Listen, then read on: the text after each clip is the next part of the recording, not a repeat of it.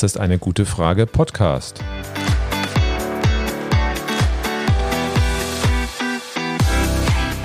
Der Podcast zur Klimakrise und zur Energierevolution von Cornelia und Volker Quaschning.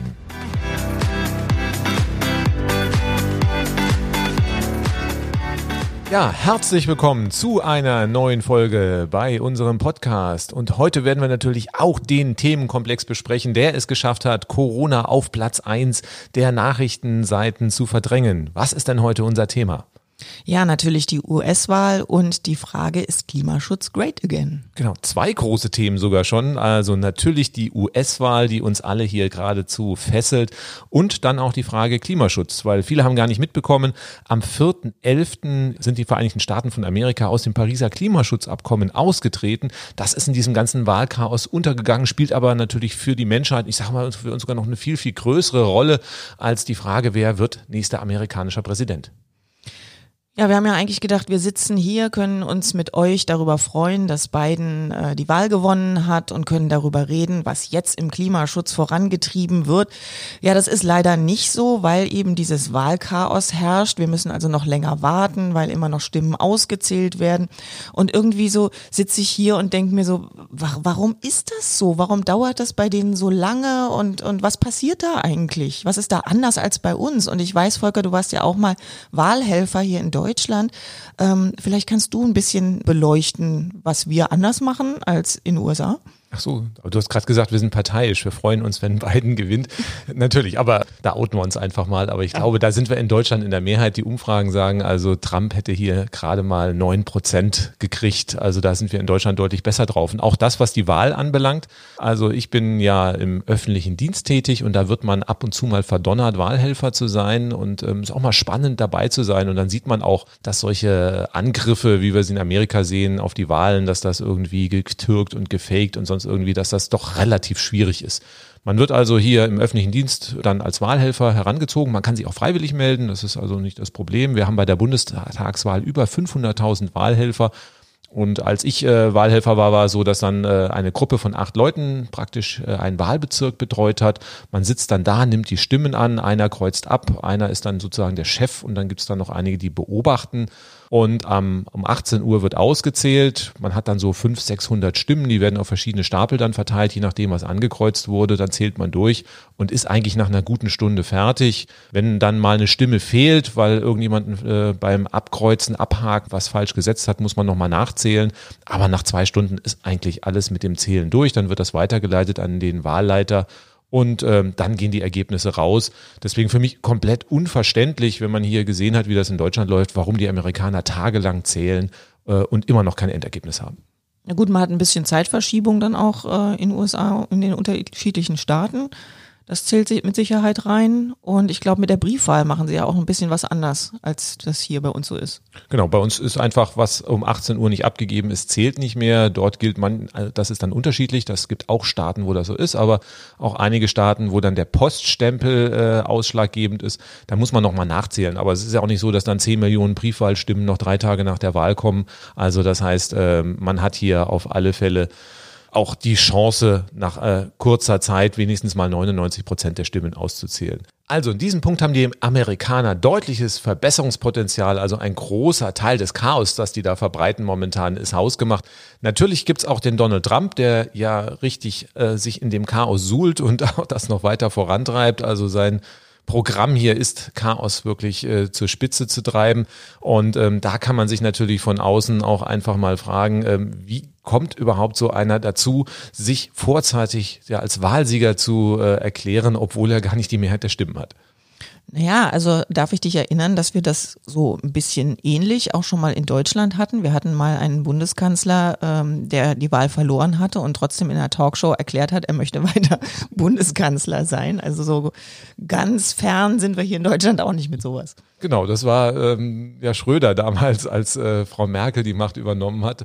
War eine sehr, sehr skurrile Vorstellung. Ähm, bisschen so hat mich das an Donald Trump erinnert, aber natürlich eine ganz andere Dimension. Also Schröder hat die Wahl nicht in, in Frage gestellt und auch auch die demokratischen Prozesse nicht. Er hat einfach nur gesagt, ich habe zwar nicht die Mehrheit der Stimme, aber ich werde jetzt trotzdem Bundeskanzler. Das geht in Deutschland, weil der Bundestag den Bundeskanzler wählt. Also insofern hat er sich da auch nicht von der Demokratie entfernt, war aber ähnlich skurril. In Amerika natürlich irgendwie anders und komplett undenkbar. Ja gut, also ähm, bei der U S-Wahl sieht es ja jetzt so aus, als wenn Biden doch gewinnen wird. Ähm, wir müssen natürlich jetzt nochmal abwarten, aber ich glaube, so richtig die große Überraschung kriegen wir jetzt nicht mehr. Nur ist es ja so, dass Biden ja nicht so ganz alleine da regiert. Also er kann jetzt einfach diese ganzen Ideen, die er in Richtung Klimaschutz hat, ja auch nicht einfach so jetzt angehen. Neben dem Präsidenten werden auch noch der Kongress gewählt und der setzt sich aus zwei Kammern zusammen, dem Repräsentantenhaus und dem Senat. Die spielen auch noch eine große Rolle, auch da ist noch einiges offen. Da werden wir später nochmal drauf eingehen und deswegen machen wir heute schon auch einiges, was wäre wenn. Das heißt, natürlich gehen wir erstmal davon aus, dass es alles so kommt, wie es derzeit auch die Prognosen sagen und dass auch Donald Trump, der noch über Monate klagen wird, am Ende damit nicht durchkommt. Aber wir müssen natürlich auch was wäre wenn spielen, also auch nochmal die Worst Case Szenarien, das Wiedererwarten hier einiges sich verschiebt, auch heute durchspielen. Kommen wir aber mal zurück zu dem spannenden Thema, nämlich dem Austritt aus dem Pariser Klimaschutzabkommen. Es ist ja so ein bisschen skurril, dass das gerade jetzt, wo wir einen neuen Präsidenten in den U S A vielleicht bekommen, dass da dann dieser Austritt gerade vollzogen wird. Ja, wir haben ja wirklich ein historisches Abkommen. zweitausendfünfzehn wurde das Pariser Klimaschutzabkommen beschlossen. Hätte heute wahrscheinlich mit den Staaten, die derzeit an der Macht sind, kaum eine Chance, dass es nochmal so durchkommt. Und da haben sich die Gründerväter schon überlegt, naja, wenn wir schon mal alle drin haben, dann lassen wir sie nicht mehr so leicht raus. Das heißt, am vierten elften zweitausendsechzehn hat Obama das Pariser Klimaschutzabkommen unterschrieben. Auch ein Fuchs, also auch im Prinzip ein Tag, nachdem Donald Trump gewählt wurde. Dann waren die U S A erstmal drin. Im Jahr zweitausendsiebzehn hat Herr Trump schon mal relativ rumgepoltert und dann entsprechend seinen Austritt erklärt.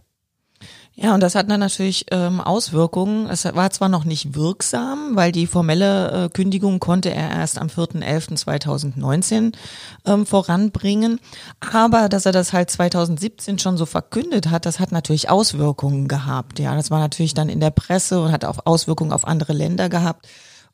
Aber ähm, es gab erstmal drei Jahre lang Karenzzeit. Das heißt also, wenn man drin ist, muss man drei Jahre warten, bis man den Austritt erklären kann. Das hat dann Donald Trump am vierten elften zweitausendneunzehn gemacht. Und dann gibt's nochmal ein Jahr lang Kündigungsfrist. Das heißt, die Kündigung wird erst am vierten elften oder wurde am vierten elften zweitausendzwanzig wirksam. Und damit sind die U S A jetzt als einziges Land in der Welt aus dem Pariser Klimaschutzabkommen ausgetreten und sind damit auch ziemlich einsam und Außenseiter. Herr Biden hat über Twitter verkündet, dass er direkt wieder eintreten möchte ins Pariser Klimaschutzabkommen. Er wird ja am zwanzigsten ersten zweitausendeinundzwanzig ins Amt eingeführt und genau dann möchte er auch wieder ins Pariser Klimaschutzabkommen zurückgehen. Genau, wir gehen ja davon aus, dass Biden Präsident wird. Ihr seht also, das wäre, wenn, die Variante Nummer eins. Das heißt, Biden wird Präsident. Es sieht gut aus, die U S A treten sofort wieder ein. Also dann ja, ist man aber trotzdem nicht wieder am alten Stand. Weil äh, die Amerikaner sind erstmal rausgeflogen, damit sind sie, sagen wir mal, auf dem Stand äh, von zweitausendvierzehn. Und wenn sie jetzt wieder eintreten, dann müssen alle Regeln, alle äh, Gesetze, die da für die Amerikaner gelten, neu verhandelt werden. Das kann ein bisschen dauern. Ein spannender Te- Termin ist der neunten elften zweitausendeinundzwanzig. Da ist die Weltklimakonferenz in Glasgow. Und ähm, um dort gescheit teilnehmen zu können, müssten die Amerikaner spätestens bis äh, zum neunten Oktober dann äh, nächsten Jahres wieder eingetreten sein. Und für den Eintritt brauchen sie sogenannte N D Cs. Das sind Nationally Determined Contributions, also das sind nationale Klimaziele, wo sie aufschreiben, was sie machen möchten, was sie sich vorstellen, was sie tun werden, damit sie ihren Beitrag zum Einhalten der Pariser Klimaschutzziele, also zum Einhalten der eins Komma fünf Grad Grenze dann auch äh, leisten können. Ja, und genau hier ist so der Knackpunkt, weil es wurde jetzt in der Presse auch immer wieder gesagt, oh, es ist ja ganz einfach, äh, zurückzukehren zum Pariser Klimaschutzabkommen. Der Herr Biden braucht da nur eine Unterschrift ähm, zu leisten und schon sind sie wieder drin.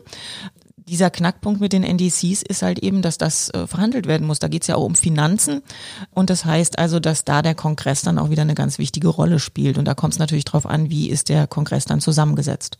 Genau, also Biden hat ja zweitausendfünfzig Klimaneutralität versprochen, da gehen wir später auch nochmal drauf ein. Seine Vizepräsidentin wollte sogar zweitausendfünfundvierzig klimaneutral sein. Nur dafür muss man einiges tun und ähm, das, was sie tun wollen, da müssen natürlich auch die entsprechenden Abgeordneten dann zustimmen und auch das Geld bereitstellen, und da wird es sicherlich nochmal einiges an harten Verhandlungen geben, damit Biden zumindest mal irgendwas versprechen kann, was er auch nur ansatzweise einhalten kann, sonst äh, macht das ja gar keinen Sinn, dass sie eintreten und am Ende auch nichts dafür tun. Das ist jetzt wieder so ein bisschen ein ein Was-wäre-wenn-Spiel, weil wir wissen noch nicht, wie das genau mit der Wahl im Kongress ausgegangen ist. Es ist im Moment davon auszugehen, dass die Republikaner da noch die Mehrheit haben. Zumindest mal im Senat, im Repräsentantenhaus, das ist ja ein Zweikammersystem, da sieht es weiterhin aus, dass die äh, Demokraten die Mehrheit haben, aber dann hat Biden auf alle Fälle eine Kammer gegen sich, und in Amerika ist es halt so, dass in beiden Kammern die Gesetze gemacht werden, also beide Kammern müssen zustimmen, und ähm, dann haben wir diese ganze Blockade, das heißt, am Ende kann es auch so sein, dass es mit dem Klimaschutz so ausgeht wie mit Donald Trumps Mauer, man weiß ja, er wollte die bauen, hat aber natürlich Schwierigkeiten gekriegt, da vor allen Dingen das Geld und die Zustimmung zu bekommen, und ähm, das sind natürlich auch Szenarien, in denen man reinrutschen kann. Das heißt zwar durchaus ein Präsident, der gerne Klimaschutz machen kann, von einer Kammer unterstützt wird, die andere Kammer blockiert, und dann kann man natürlich versuchen, sich so ein bisschen durchzuwursteln. Es gibt so die Idee von Executive Orders, dass der Präsident also dort irgendwelche Dekrete rausgibt, die aber auch nicht ganz so verbindlich sind wie ein richtiges Gesetz. Das ist zu befürchten, dass wir diesen Zustand dann auch in den nächsten vier Jahren haben werden, zumal dann auch in zwei Jahren nochmal Wahlen sind. Das sind die sogenannten Midterm Elections, wo also nochmal äh, der Kongress ein Teil davon wieder gewählt wird, und selbst wenn äh, Biden jetzt eine Mehrheit hätte, kann er sie in zwei Jahren wieder verlieren, und ähm, dann wird es auch hier wieder sehr, sehr schwierig, wirklich ähm, durchgreifende Gesetze für den Klimaschutz zu machen. Ja, auf der anderen Seite geht es aber bei Klimaschutz ja auch ein bisschen um Geld, und äh, das Repräsentantenhaus hat er ja auf seiner Seite, also vielleicht äh, läuft das ja dann doch gar nicht so schlecht, und auch die, die Midterm-Wahlen äh, hat er ja auch eine Chance, da jetzt dann vielleicht doch die, die, die Demokratenmehrheit dann vielleicht auch im Senat zu kriegen.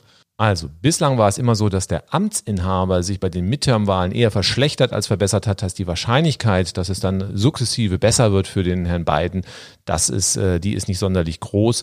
Und wir möchten aber trotzdem mal auch schauen, Donald Trump hat ja einiges an Schaden angerichtet beim Klimaschutz. Er hat ja sich wirklich äh, ja, den Klimaschutz mit Füßen getreten, sich dagegen gestemmt und gewehrt.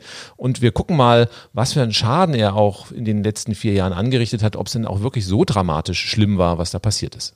Die Staaten in den U S A haben wesentlich mehr Macht, als das hier bei uns bei den Bundesländern so ist.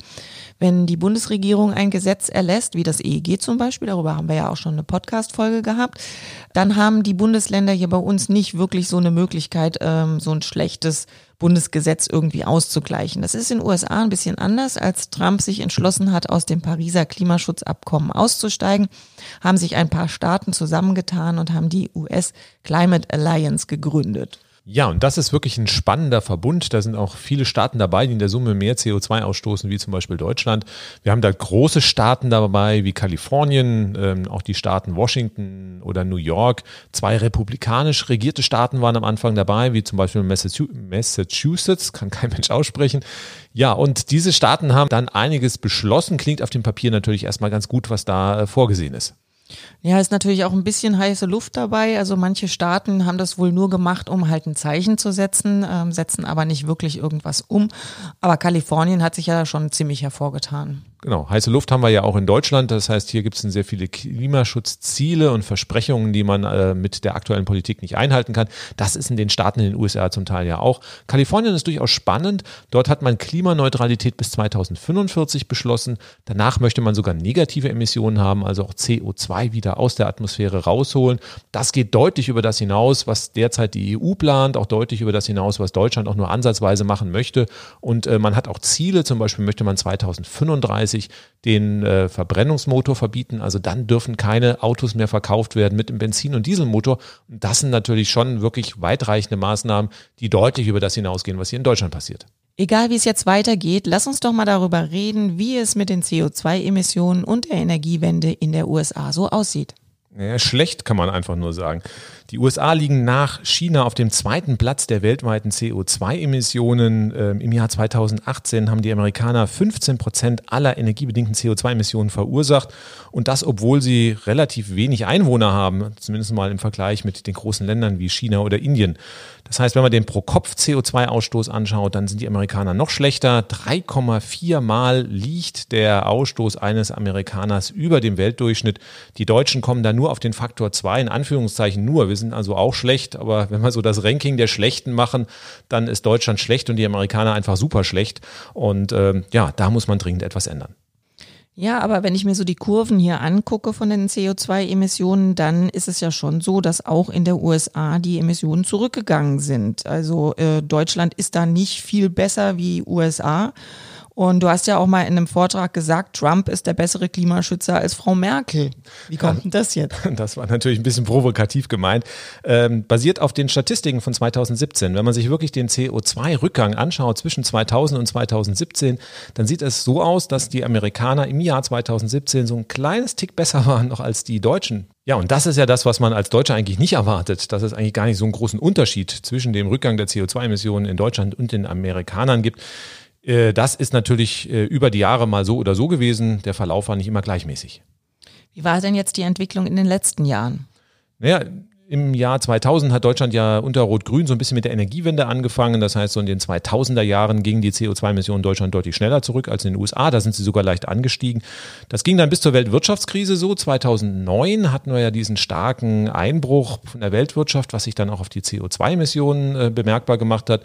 Danach sind die wieder hochgeschossen, bei den Amerikanern nicht ganz so stark wie die Deutschen. Und dann gab es so ein bisschen Kopf-an-Kopf-Rennen. Mal waren die Amerikaner vorne, mal die Deutschen bis zum Jahr zweitausendsiebzehn. Also kein großer Unterschied. Und seit dem Jahr zweitausendsiebzehn, da sind die C O zwei Emissionen wieder in Deutschland ein Stückchen schneller gefallen. Wodurch kam das denn? Naja, zweitausendsiebzehn, man könnte ja auch meinen, das hat mit Trump zu tun, aber auch in Amerika sind die Emissionen weiter leicht rückläufig gewesen, in Deutschland deutlich stärker. In Deutschland gibt es ein paar Sondereffekte. Das heißt, wir haben einmal sehr, sehr gutes Wetter gehabt, zweitausendachtzehn, zweitausendneunzehn, das heißt sehr sonnige und auch windige Jahre.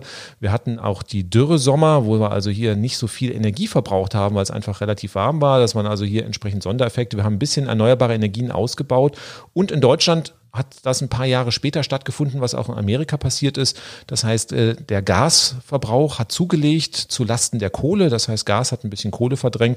Und all diese Faktoren haben dazu geführt, dass wir jetzt leicht vorne liegen. Jetzt kommt die Corona-Krise, geht wieder runter. Und danach müssen wir mal schauen, wie es aussieht. Das kann sich auch ganz schnell wieder verschieben. Obwohl wir den Eindruck haben, dass Klimaschutz bei uns hier viel, viel besser läuft und in den U S A eben durch Trump äh, total torpediert wurde. Er hat ja viele Dinge, die Obama angestoßen hat, wieder rückgängig gemacht. Er hat auch versprochen, die Kohle zu retten. Und trotzdem sehen wir aber an den Kurven, dass das C O zwei runtergegangen ist, auch im Vergleich zur Zeit, als Obama Präsident war. Ja, das mit der Rettung der Kohle war wieder mal so ein leeres Versprechen von Donald Trump. Es war natürlich wichtig für ihn, weil er die Wahlen gewinnen wollte. wollte und alle unzufriedenen Kohlekumpels einsammeln wollte. Und das hat ihm wahrscheinlich auch in U S A einen großen Beitrag geleistet, dass er auch einige kritische Bundesstaaten dann gewonnen hat bei der letzten Wahl. Und äh, in Deutschland wird das, glaube ich, auch sehr stark beobachtet. Wir haben ja doch auch eine sehr stark kohlefreundliche Politik. Das liegt einfach daran, dass offensichtlich einige Politiker Angst haben, dass wenn sie nicht ähnlich wie Donald Trump die Kohlekumpels unterstützen, dass sie dann am Ende auch Wahlen verlieren könnten. Doch zurück zu den U S A. Wie sieht's denn da aus? Also da hatten wir im Jahr zweitausendneunzehn einen sehr, sehr spannenden Rekord. Das heißt, im Jahr zweitausendneunzehn haben der Verbrauch erneuerbarer Energien zum ersten Mal den an Kohle übertroffen und das seit über hundert Jahren. Das heißt also, hier ist wirklich ein Shift passiert. Das heißt, die erneuerbaren Energien sind auch in den U S A dabei, die Kohle abzulösen. Nun haben wir ja in Deutschland den Kohleausstieg beschlossen. Also sind wir doch einen ganz großen Schritt weiter, oder? Ja, eigentlich auch nur auf dem Papier. Wir haben zwar einen Kohleausstieg bis zum Jahr zweitausendachtunddreißig. Wenn man mal nüchtern auf andere Länder schaut, dann sieht man, dass andere Länder da viel, viel schneller unterwegs ist. Deutschland ist eher so in der Nachzüglergruppe. Gut, unter Trump haben die U S A gar keinen Kohleausstieg beschlossen, sondern eher wieder den Wiedereinstieg, aber natürlich nur auf dem Papier. Und wenn wir jetzt uns die nüchternen Zahlen anschauen und mal Deutschland und die U S A vergleichen, dann sieht es so aus, dass wir von zweitausendacht bis zweitausendneunzehn in äh, Deutschland einen Rückgang von ein Drittel beim Kohleverbrauch hatten und in den U S A ist der Kohleverbrauch im gleichen Zeitraum um mehr als fünfzig Prozent zurückgegangen. Das heißt, wenn wir das aktuelle Tempo des Kohleausstiegs uns anschauen, dann ist trotz Donald Trump Amerika wesentlich schneller unterwegs. Ui, woran liegt das denn? Ja, das liegt einfach an den wirtschaftlichen Gegebenheiten, an denen auch ein Herr Trump nicht vorbeikommt.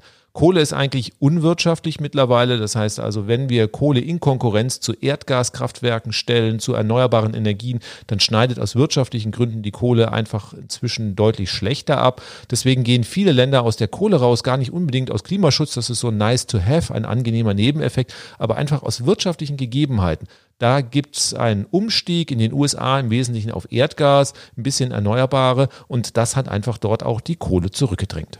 In Bezug auf den Klimaschutz müssen wir natürlich nicht nur auf den Kohleausstieg schauen, sondern wir müssen auch mal in Richtung Erdöl gucken. Ja, Erdöl ist der besondere Schmierstoff der amerikanischen Industrie. Das heißt, man hat ein ganz besonderes Verhältnis auch zum Erdöl und hat ganz großes Interesse, hier wirklich auch den Zugriff auf diesen Stoff zu haben.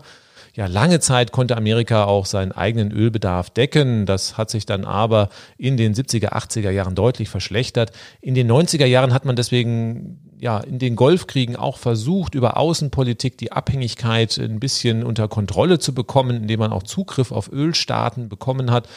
Hat nicht so ganz funktioniert und dann hat man die Strategie geändert. Ein Beispiel, ein Synonym für die veränderte Politik war ein Slogan der Frau Sarah Palin.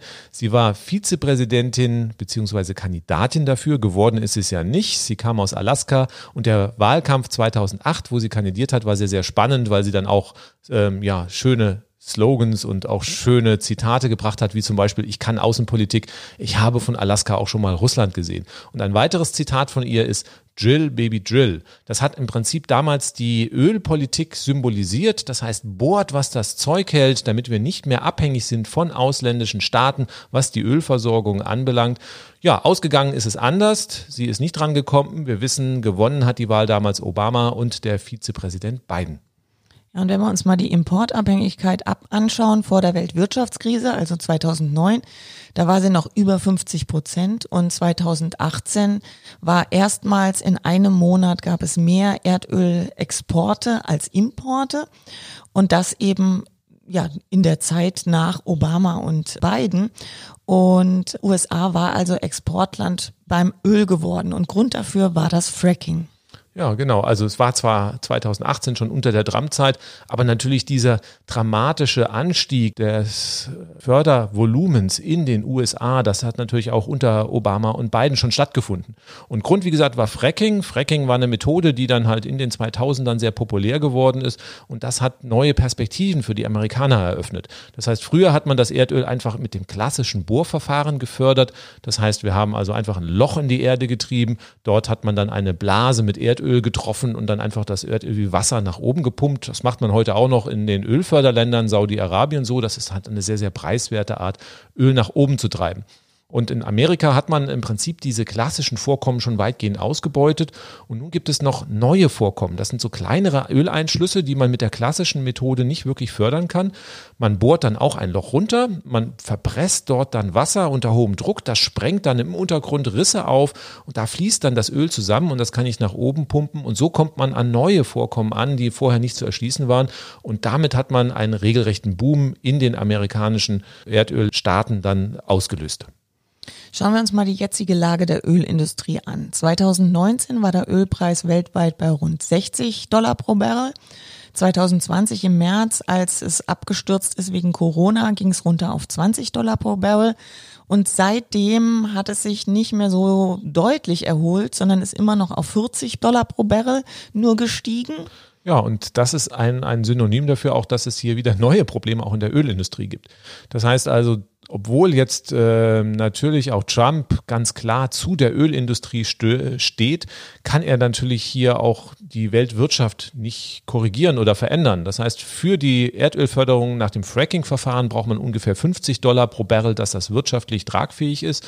Die äh, Ölförderländer wie Saudi-Arabien können das Öl viel, viel billiger aus der Erde rausholen. Und deswegen gibt es jetzt während Corona auch eine Insolvenzwelle bei den Erdölfirmen in den U S A. Das heißt, hier sind zehntausende Jobs schon mittlerweile abgebaut worden. geworden, trotz Donald Trump. Und das ist eine spannende Entwicklung. Und ähm, gerade die Ölindustrie und vor allen Dingen auch die Zukunft der Ölindustrie war auch ein Thema bei der letzten Debatte im Vorwahlkampf von Biden und Trump. Und da hören wir doch mal kurz rein. Would you close down the oil industry? By the way, I would transition from the oil industry, yes. Oh, I would that's transition. A big statement. It is a big statement. That's a because big statement. I would stop. Why would you do that? Because the oil industry pollutes significantly. Oh, I see. And here's the deal. But that's you can't a big do statement. That. Well, if you let me finish the statement, because it has to be replaced by renewable energy. Ja, so wirklich viel verstanden hat man dieser Diskussion nicht. Das war wieder ein Beispiel dafür, wie der Wahlkampf abgelaufen ist, mit ins Wort fallen, mit Angriffen, also Trump-like natürlich. Aber spannend war die Aussage von diesem kurzen Einspieler. Das heißt, Trump hat Biden gefragt, würdest du die Ölindustrie dicht machen? Und Biden hat geantwortet, ja. Die muss durch erneuerbare Energien dann ersetzt werden. Das hat er nachher ein bisschen relativiert, äh, gesagt, naja, also wir wollen die Ölindustrie nicht gleich abschaffen, aber es ist doch ein sehr, sehr starkes Statement zum Klimaschutz, also dass man sagt, also auch mit der starken Ölindustrie legen wir uns im Zweifelsfall an und äh, gucken, dass es da auch runtergeht mit der Erdölförderung. Da gucken wir aber später nochmal ein bisschen rein, wenn wir uns wirklich die äh, Klimapolitik von Biden nochmal näher anschauen. Schauen wir jetzt auch nochmal auf das Thema Erdgas. Das ist ebenfalls total geboomt durch das Fracking und hat auch eine Krise jetzt in der Corona-Zeit durchlebt. Ja, Biden hat auch das Fracking sehr stark kritisiert. Ähm, Trump hat dann in die Welt gesetzt, Biden will das Fracking verbieten. Auch hier ist man wieder zurückgerudert. Also die Vizepräsidentin, zumindest mal die Kandidatin für das Amt, ist ja noch nicht klar, ob es es wirklich wird. Frau Harris hat gesagt, also Joe Biden wird definitiv das Fracking nicht verbieten. Also auch hier ein ganz klares Statement zugunsten äh, des Frackings weiterhin. Es gibt das Statement auch, dass man äh, kein Fracking auf staatlichen Gebieten erlauben möchte, dass man sich auch Gedanken macht, wie man das äh, C O zwei aus der Erdgaswirtschaft wieder auffangen kann, vielleicht über C C S unter Tage entla- äh, entlagern kann. Aber das ist alles noch so ein bisschen schwammig. Ja, und auch um ihr Erdgas exportieren zu können, hat Trump zum Beispiel Nord Stream zwei blockiert. Das ist also ganz deutlich eine Außenpolitik zugunsten von Erdgas. Ja, Nord Stream zwei ist ja die Erdgasleitung, die von Russland durch die Ostsee nach Deutschland gebaut wird. Also die wird derzeit von den Amerikanern blockiert. Man hat einfach den Firmen gesagt, wenn ihr dort weiterbaut, dann dürft ihr in den U S A nichts mehr machen. Und das hat dazu geführt, dass auch hier viele Unternehmen sich einfach zurückgezogen haben. Der Bau momentan stockt. Und damit hat aber auch Donald Trump den Deutschen aus meiner Sicht ein Gefallen getan. Auf der einen Seite äh, wird natürlich die Abhängigkeit zu Russland äh, immer größer, aber auf der anderen Seite haben wir ja eine Leitung, die fünfzig Jahre lang fossiles Erdgas nach Deutschland leiten soll, sodass wir überhaupt gar keine Chance haben, hier in Deutschland Klimaschutzziele einzuhalten. Das heißt de facto, äh, mit der Blockade verhindert Trump auch, dass hier wirklich klimaschädliche Projekte zu Ende geführt werden und ähm, das ist relativ spannend. Natürlich ist nicht sein Interesse, hier C O zwei einzusparen, er möchte hier das amerikanische Gas verkaufen, äh, und den gleichen, in die gleiche Kerbe schlagen auch die Demokraten, weil die Demokraten finden das auch gut. Das heißt, auch sie stützen hier die amerikanische Gasindustrie, auch mit der Begründung, dass man natürlich verhindern möchte, dass Europa noch abhängiger wird von Russland. Aber eigentlich geht das ja die Amerikaner nichts an. Lass uns mal weggehen von den klimaschädlichen Sachen, mal hin zu den erneuerbaren Energien. Und lass uns mal gucken, wie sieht es denn aus? Ist da U S A besser oder Deutschland? Ja, wenn man das auf die installierte Menge anschaut, also wie viel Photovoltaik und wie viel Windkraft haben wir insgesamt gebaut, dann stehen die U S A besser da. Aber das ist natürlich ein unfairer Vergleich. Wir müssen das runterbrechen auf die Einwohnerzahl. Also die U S A haben etwa viermal so viel Einwohner wie Deutschland. In der Photovoltaik hat man aber nur doppelt so viel installierte Leistung. Nicht mal das, also eins Komma fünf etwa als Faktor. Bei der Windenergie liegt man beim Faktor zwei. Das heißt, wenn man das wirklich pro Kopf runterbrechen, da hat Deutschland derzeit noch die Nase voll. Vorne. Und das auch, obwohl in Deutschland der Einbruch der Windenergie ist? Ja, wenn man sich das Jahr zweitausendneunzehn anschaut, da sieht es wirklich so aus, Deutschland haben wir knapp zwei Gigawatt gebaut, also äh, die Hälfte an Land, die andere Hälfte offshore, also in der Ost- und Nordsee. In den U S A insgesamt neun Gigawatt und wenn man das pro Kopf runterbricht, ja, dann ist der Zubau derzeit trotz Donald Trump in den U S A größer als in Deutschland.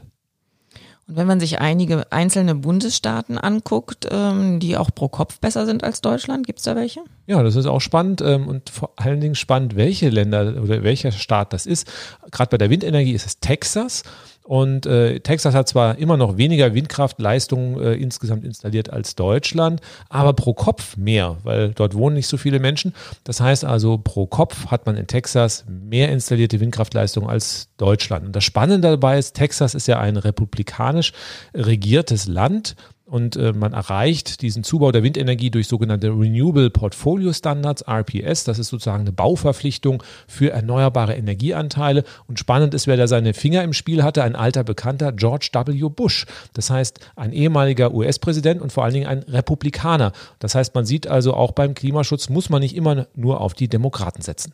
Man hat in den U S A doch bestimmt auch ein Riesenpotenzial für Solarenergie. Da gibt es doch im Süden unglaublich viel Platz und vor allen Dingen Sonne. Genau, also die südlichen Staaten in den U S A können sich vor der Sonne kaum retten. Und das führt auch dazu, dass man dort super Preise für die Photovoltaik erzielen kann. Es gab eine Ausschreibung im Jahr zweitausendachtzehn in Nevada und dort wurden Verträge abgeschlossen, wo eine Vergütung von zwei Komma eins Dollar Cent pro Kilowattstunde abgeschlossen wurde. Äh, im Vergleich dazu, Strom hier in Deutschland im Haushalt kostet dreißig Cent, beim Kohlekraftwerk ist man irgendwie bei fünf. Das heißt, das ist weniger als die Hälfte, was wir hier für Kohlestrom zahlen, und das ist natürlich super, und deswegen startet man natürlich auch im Solarenergiebereich durch. Da kann Donald Trump oder eine konservative, konservative Regierung machen, was sie möchte. Das heißt also, gegen die Wirtschaftlichkeit kommt man hier auch nicht vorbei. Und es gibt neue äh, Player, das heißt, die Tesla ist dort auch aktiv, und zwar hat Tesla zweitausendsechzehn SolarCity übernommen. Das ist ein Unternehmen, was auch äh, Photovoltaikanlagen auf Dächern baut. Nur da stehen wir in Deutschland ganz gut da. Wir haben es geschafft, hier in Deutschland Photovoltaikanlagen auf Dächern relativ günstig zu errichten. Das ist in den U S A deutlich teurer, aber trotzdem gibt es da auch einen großen und spannenden Markt, weil die halt einfach auch mit der vielen Sonne dann das wieder kompensieren können, wenn sie für die Installation ein bisschen mehr ausgeben. Schauen wir uns doch jetzt mal an, was Biden für einen Plan hat. Also wie will er von der Vergangenheit in die Zukunft gehen? Das Ganze heißt Energy Transition Plan, und er plant da zwei Billionen Dollar zu investieren, natürlich im Schwerpunkt Klimagerechtigkeit.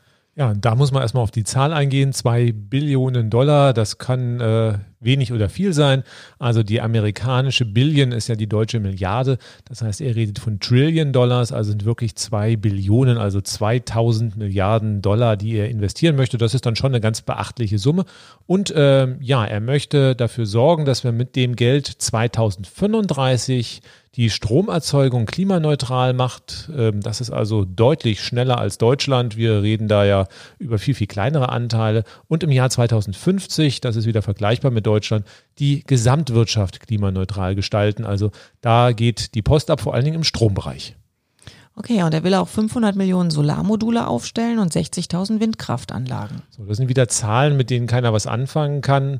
Äh, wir Ingenieure rechnen dann immer in Gigawatt, damit kann man ein bisschen mehr anfangen. Da kann der Laie wieder nichts mit anfangen, deswegen hat er diese Zahlen ins Spiel gebracht. Ich habe es mal versucht umzurechnen, das sind ungefähr hundertfünfzig Gigawatt P V und hundertachtzig Gigawatt Wind, so wer damit nichts anfangen kann. Wenn man das vergleicht mit dem, was wir in Deutschland gebaut haben an Solar und Wind, ist das etwa das Dreifache, was wir in zwanzig Jahren gebaut haben. Das scheint also Also hier das zu sein, was er sich für seine Legislaturperiode vorgenommen hat, und das ist dann doch durchaus beachtlich. Ja, schauen wir in Richtung Verkehrswende. Er möchte fünfhunderttausend Ladestationen für E-Autos aufstellen. Er möchte auch den Schienen- und Nahverkehr ausbauen. Er möchte auch in Fußgängerinfrastruktur und auch Fahrradwege investieren, und er möchte vor allen Dingen die Schienen, den Schienenverkehr auch elektrifizieren, damit man wegkommt vom Diesel, von der Diesellok. Das sind erstmal ganz klar die richtigen Punkte im Bereich der Verkehrswende. Mit der Anzahl der Ladestationen gab es so ein bisschen unterschiedliche äh, Werte, die dann genannt wurden. In der letzten Diskussion mit Trump hat er von fünfzigtausend gesprochen. Vielleicht war das äh, ein Versprecher, ein Fehler. In seinem Programm stehen fünfhunderttausend drin. Wir wissen auch nicht, ob Schnellladestationen oder normale sein sollen, aber wir gehen mal vom Optimalfall aus. Das sind wirklich Schnellladestationen. Dann wäre das der Durchbruch für die Elektromobilität für alle Autos in den U S A. Also das wäre ein ganz äh, ganz wirklich großer Schritt in die Zukunft. Und ich glaube schon, dass das auch Sinn macht, dass man äh, in diesem Weg auch geht, weil natürlich auch Tesla da ein ganz starker Player mit dabei ist. Die Elektrifizierung ist in den U S A ja einen Tick weiter als bei uns. Und deswegen glaube ich, dass er damit auch ganz guten Erfolg haben kann. Und sehr schön ist, dass er nicht nur auf Elektroautos setzt, sondern auch auf den Schienenverkehr, Fußgängerinfrastruktur und Fahrradwege. Also wirklich das, was wir brauchen, weil die Antwort ist ganz klar. Wollen wir die Klimakrise stoppen, brauchen wir natürlich am Ende auch weniger Autos. Und das hat er offensichtlich auch auf dem Schirm. Ja, bis zweitausendfünfundzwanzig will er auch Millionen Gebäude und Häuser modernisieren. Und ähm, das hört sich für mich ja schon ganz schön engagiert an, weil in fünf Jahren so viele Gebäude zu modernisieren, wie schätzt du das ein? Ja, das ist ja auch das Riesenthema, was wir in Deutschland haben mit der Wärmewende. Das heißt, die Sanierungsrate in Deutschland liegt bei unter einem Prozent. Das heißt, wir brauchen hundert Jahre, um sämtliche Gebäude zu dämmen. Das macht es natürlich wahnsinnig schwierig, im Wärmebereich mit den Emissionen runterzugehen. Er will da ambitioniert rangehen. Das, was wir in Deutschland lange Zeit besprechen oder diskutieren, das will er wirklich machen. Also auch da würde ich sagen, ist das gut. Natürlich, Amerika ist ein Riesenland. Also mit ein paar Millionen Gebäuden ist man da immer noch nicht fertig. Aber es ist ein guter Einstieg in diesen Bereich. Ja, es ist kein Fracking-Verbot drin und auch kein C O zwei Preis. Und da äh, wurde er ja auch ziemlich für kritisiert. Ja, da würde ich sagen, das ist ein Entgegenkommen für die Öl- und Gasindustrie. Das haben wir vorhin ja schon diskutiert. Da eiert er so ein bisschen rum. Auf der einen Seite weiß er, Öl und Gas ist einfach ein Problem für die Klimaneutralität. Deswegen muss man da runter. Und es wird auch zu einem Einbruch kommen, also von alleine. Das heißt, wenn er im Verkehrsbereich auf Elektromobilität setzt, den öffentlichen Nahverkehr, die Bahn ausbaut, da fällt ja dann einfach auch der Sprit weg, der für die Autos gebraucht wird. Wenn er im Wärmebereich auf weniger Verbrauch setzt oder dann auch im Strombereich auf weniger Kohle und Gas, dann geht der Verbrauch auch zurück. Und deswegen hat er auch die Strukturhilfe und Strukturwandel dann mit in das Programm geschrieben. Das heißt, vierzig Prozent der Investitionen sollen in benachteiligte Gemeinden, also solche, wo irgendwo eine Raffinerie oder ein Kohlekraftwerk in der Nähe ist, dann fließen. Und ähm, ja, da hat er auch, glaube ich, ein ganz gutes Programm und einen guten Punkt hier gemacht. Er hat natürlich auch vor, einiges, was Trump gerade eingeführt hatte, nämlich Unternehmenssteuersenkungen oder auch Subventionen, die möchte er wieder streichen, um eben auch das Geld zusammenzubekommen, was er jetzt braucht für seinen Plan. Gut, und das ist, glaube ich, der Hauptknackpunkt von seinem Plan insgesamt. Er klingt erstmal richtig gut, aber er kostet natürlich auch ein Schweinegeld. Und dieses Geld muss er erstmal zusammenkriegen und locker machen. Und äh, er muss auch Gesetze schaffen, die also auch entsprechend äh, den Umbau, die ganzen Sachen entsprechend durchbringen. Und dazu muss er mit dem Kongress zusammenarbeiten, mit beiden Kammern. Und ich glaube, wenn es darum geht, wirklich äh, Unternehmen mehr zu belasten, Subventionen äh, im fossilen Bereich zurückzuführen, da wird er auf massiven Widerstand der Republikaner treffen. Und deswegen wird er sich da auch unter Umständen in dem einen oder anderen Bereich ziemlich die Zähne ausbeißen. Also ich kann mir nicht vorstellen, dass er auch in Ansatzweise mit der jetzigen Konstellation auch das durchsetzen kann, was er sich hier wünscht und was er versprochen hat. Ja, was ich auch sehr spannend finde, er möchte eine Abteilung im Justizministerium gründen für Umwelt- und Klimagerechtigkeit, damit man Umweltverschmutzer zur Rechenschaft ziehen kann. Genau, das Justizministerium, da kann er schon einiges machen, aber natürlich auch äh, braucht er dann natürlich Gesetze, die Umweltverschmutzer zur Rechenschaft ziehen. Auch da wird er natürlich auf den massiven Widerstand der Republikaner treffen. Die sind ja eigentlich dafür, dass man Erdöl am besten so fördern kann und irgendwo in die Landschaft kippt. Äh, zumindest mal Teile der Republikaner, da gibt es ja auch Unterschiede. Und ähm, deswegen glaube ich auch, wird das ein relativ schwerer Punkt. Aber schon mal gut, dass er es wenigstens versucht, dass er hier versucht, auch Sachen zurückzudrehen. Ich meine, Donald Trump hat ja äh, wirklich die Umweltbehörde weitgehend aufgelöst und hier ganz radikale Schritte gemacht, um die Umweltverschmutzung zu erlauben. Das will er versuchen, wenigstens wieder rückzudrehen. Und das ist natürlich auch wieder der richtige Weg. Ja, und er geht auch in Richtung Jobs den richtigen Weg im Wahlkampf, finde ich. Also im Gegensatz zu Deutschland, wo immer gesagt wird, oh Gott, oh Gott, wir müssen auf die Jobs achten und deshalb dürfen wir keine Maßnahmen gegen die Klimakrise einführen. Und er macht es genau umgekehrt. Er sagt, wenn ich an den Klimawandel denke, dann denke ich an das Wort Jobs. Und er will also unbedingt gucken, dass gut bezahlte Gewerkschaftsjobs da entstehen. Ja, das, glaube ich, könnte so ein richtiges Pfund bei ihm sein. Ich meine, Gewerkschaftsjobs, auch das ist natürlich irgendwie so ein rotes Tuch für Republikaner, aber Jobs an sich, glaube ich, sind erstmal relativ wichtig. Ich denke mal, die Corona-Krise wird in den U S A auch noch sehr, sehr starke Spuren hinterlassen. Das heißt, eine wichtige Aufgabe des künftigen Präsidenten wird einfach sein, auch die Wirtschaft wieder flott zu machen. Und wenn er das verbindet, also wenn er einfach sagt, wir müssen die Wirtschaft flott machen, das, da müssen ja auch die Republikaner dann irgendwie einlenken und mitmachen. Und wenn er das verbindet äh, mit äh, Investitionen, die vor allen Dingen im grünen Bereich dann stattfinden, kann ich mir vorstellen, dass da auch der ein oder andere gute Deal bei rauskommt. Also insofern, das ist wirklich das große Pfund. Und dann schauen wir mal und hoffen, dass einfach ihm, so traurig es ist, auch Corona am Ende hilft, den einen oder anderen Punkt von seinem Plan auch wirklich dann durchzusetzen. Nun ist Herr Biden ja schon siebenundsiebzig Jahre alt und natürlich wünschen wir ihm ein langes, langes Leben. Aber nun gibt es ja auch einige Unwägbarkeiten. Ja, na klar. Biden ist Hochrisikopatient, was Corona anbelangt, allein durch sein Alter. Also da müssen wir natürlich auch schauen. Er versucht natürlich anders wie Donald Trump auch mit Maske und mit Abstand das auch irgendwie in den Griff zu halten. Aber natürlich ist das nur eine von den Unwägbarkeiten. Aber selbst wenn es Biden vier Jahre lang noch gut geht, ist ja dann die Frage, was macht er danach? Für die nächste Präsidentschaft wäre er dann schon einundachtzig. Also das ist natürlich dann schon ein irres Alter, auch für einen Präsidenten. Und deswegen kann ich mir vorstellen, dass er vielleicht auch schon während seiner Amtszeit dann seine Nachfolgerin aufbaut, und da hat er ja Kamala Harris ausgesucht, das heißt als Vizepräsidentin, und ähm, wenn man da mal schaut, die ist ja am Anfang auch angetreten gegen ihn, hat dann zurückgezogen, und ähm, das Programm von ihr damals war noch ein bisschen ambitionierter, sie wollte schon für zweitausendfünfundvierzig für die Vereinigten Staaten Klimaneutralität erreichen, also selbst wenn es da einen Wechsel geben sollte, heißt das für den Klimaschutz nichts Schlechtes, sondern tendenziell eher sogar vielleicht eine leichte Verbesserung.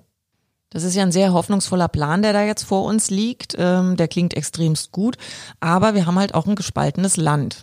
Ja, und äh, das wird auch Biden nur sehr, sehr schwer wieder reparieren können. Also Herr Trump äh, gibt sich ja wirklich Mühe, einen kompletten Scherbenhaufen zu hinterlassen, und dann äh, dauert es natürlich auch wieder lange, die Wunden dann zu versorgen. Aber ganz klar, die Republikaner haben auch schon Blockadepolitik angekündigt. Das heißt, äh, da wird es schwer werden. Aber ich denke trotzdem, dass es sehr, sehr vorteilhaft ist, wenn Biden dann auch wirklich Präsident sein wird. Ähm, die U S A werden dann kein Bremser mehr sein in der Klimapolitik und vor allem auch kein Negativvorbild mehr. Das heißt, sie werden nicht andere Länder dazu animieren, wie zum Beispiel Brasilien, auch nichts mehr für den Klimaschutz zu tun. Und wenn Biden auch nur einen kleinen Teil davon durchsetzt, was er angekündigt hat, dann wird er erheblich schneller bei der Energiewende, beim Klimaschutz unterwegs sein als derzeit Deutschland. Das heißt, auch dadurch wird Deutschland natürlich wieder unter Druck geraten, was natürlich auch gut ist. Ja, wir dürfen jetzt auch nicht zu viel in die U S A gucken und uns nicht da irgendwie hinter der U S A verstecken, sondern wir müssen jetzt unseren Blick auch in Richtung Deutschland ähm, wieder zuwenden, nämlich die, die Wahl nächstes Jahr, und ähm, da weiter Druck machen, damit eben auch Deutschland noch viel, viel stärker in Richtung Klimaschutz unterwegs ist. Hier kann man vielleicht als Deutscher mal ein bisschen stolz sein und sagen, so eine chaotische Wahl wie in Amerika, die haben wir zum Glück hier in Deutschland nicht zu erwarten. Das heißt, bei uns geht es doch viel gesitteter ab und wir sind nicht ganz so extrem gespalten wie Amerika, was es doch auch viel leichter machen würde, bei uns hier eine sinnvolle Energie- und Klimaschutzpolitik zu machen. Und trotzdem schaffen wir es nicht. Wir haben ja vorhin angesprochen, dass wir in einigen Bereichen bei der Energie- und Klimapolitik nicht viel besser als Trump unterwegs sind oder teilweise sogar noch schlechter. Und deswegen müssen wir einfach Druck machen, weil wir haben auch das Risiko, nicht nur, dass wir im Klimaschutz in Rückstand geraten, sondern dass natürlich auch Deutschland wirtschaftlich abgehängt wird, wenn die Amerikaner durchstarten mit der Verkehrswende, der Elektromobilität, wenn die durchstarten wirklich mit zweitausendfünfunddreißig klimaneutral. Vielleicht klappt das ja dann doch, Bidens Plan umzusetzen, und dann sehen wir richtig alt aus, weil dann werden die ganzen zukunftsfähigen Jobs in den U S A entstehen und wir, wir machen in Deutschland noch einen Kohleausstieg bis zweitausendachtunddreißig. Das wird uns dann ganz, ganz böse auf die Füße fallen. Das sind wirklich aufregende Zeiten im Moment. Es kann sich jetzt ganz, ganz viel tun. Es ist so eine richtige Aufbruchstimmung. Und ich glaube, das färbt sich auch tatsächlich schon auf andere Länder ab. Denn gestern gab es ja auch so eine Meldung, dass Putin siebzig Prozent C O zwei Rückgang bis zweitausenddreißig haben möchte. Ja, das ist wirklich eine spannende Nachricht. Das müssen wir erstmal beobachten. Also da habe ich mir selber wirklich ungläubig die Augen gerieben. Äh, Russland ist natürlich ja noch schlechter unterwegs als die U S A momentan beim Klimaschutz, als Öl- und Gasland schlechthin. Wir werden das weiter beobachten. Wir werden dann auf unserem Kanal, wenn wir da wirklich was Verlässliches haben, auch drüber informieren hier im Podcast. Wir haben nächste Woche ein anderes spannendes Thema auch schon vorbereitet. Das heißt, nächsten Freitag fünfzehn Uhr kommt dann schon unsere neue Folge hier auf unserem Podcast. Wollt ihr die nicht verpassen, dann abonniert Abonniert uns, folgt uns, schaut regelmäßig auf unsere Webseite. Ja, dann danke euch fürs Zuhören, dass ihr so treu bei uns da wart und dass auch schon so viele diesen Kanal abonniert haben. Und tschüss, bis zum nächsten Mal. Ja, tschüss auch von mir.